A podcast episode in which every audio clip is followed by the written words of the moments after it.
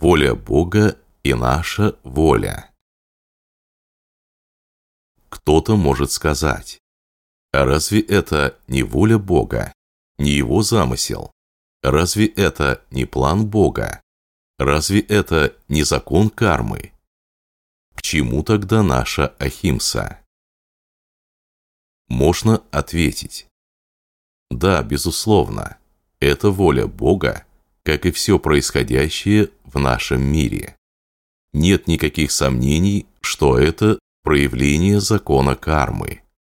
Но тот факт, что у нас есть своя воля, разум и язык, и то, что мы можем выбирать, что думать, что делать и говорить, наша свобода воли – это тоже проявление воли Бога. И наш голос, наша воля, наши действия, мы сами – это часть проявления божественной воли. Нельзя исключать себя из плана промысла Бога. Через нас тоже может проявляться и проявляется прямо сейчас воля Бога. Мы сами, наше наличие здесь, в этой ситуации, это тоже часть плана Бога.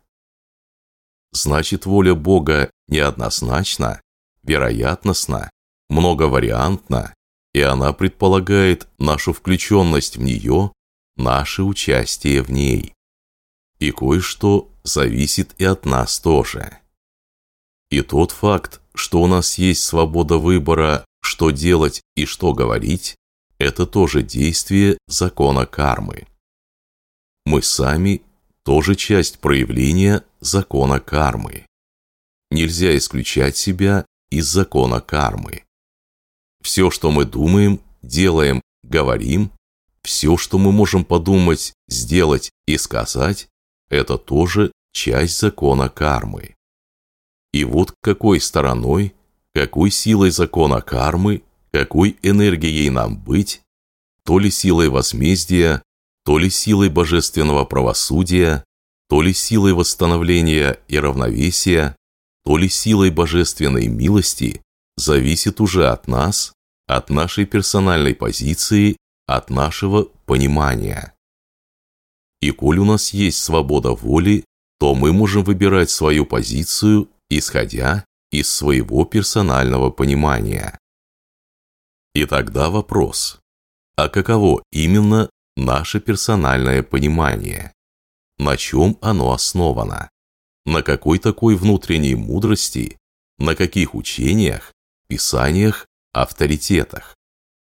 И вот здесь мы говорим на мудрости Санатана Дхармы, на наших священных писаниях, гласящих Ахимса Парамодхарма, Ахимса – вечный закон, на учениях святых, говорящих не о войнах и насилии, а о любви и сострадании.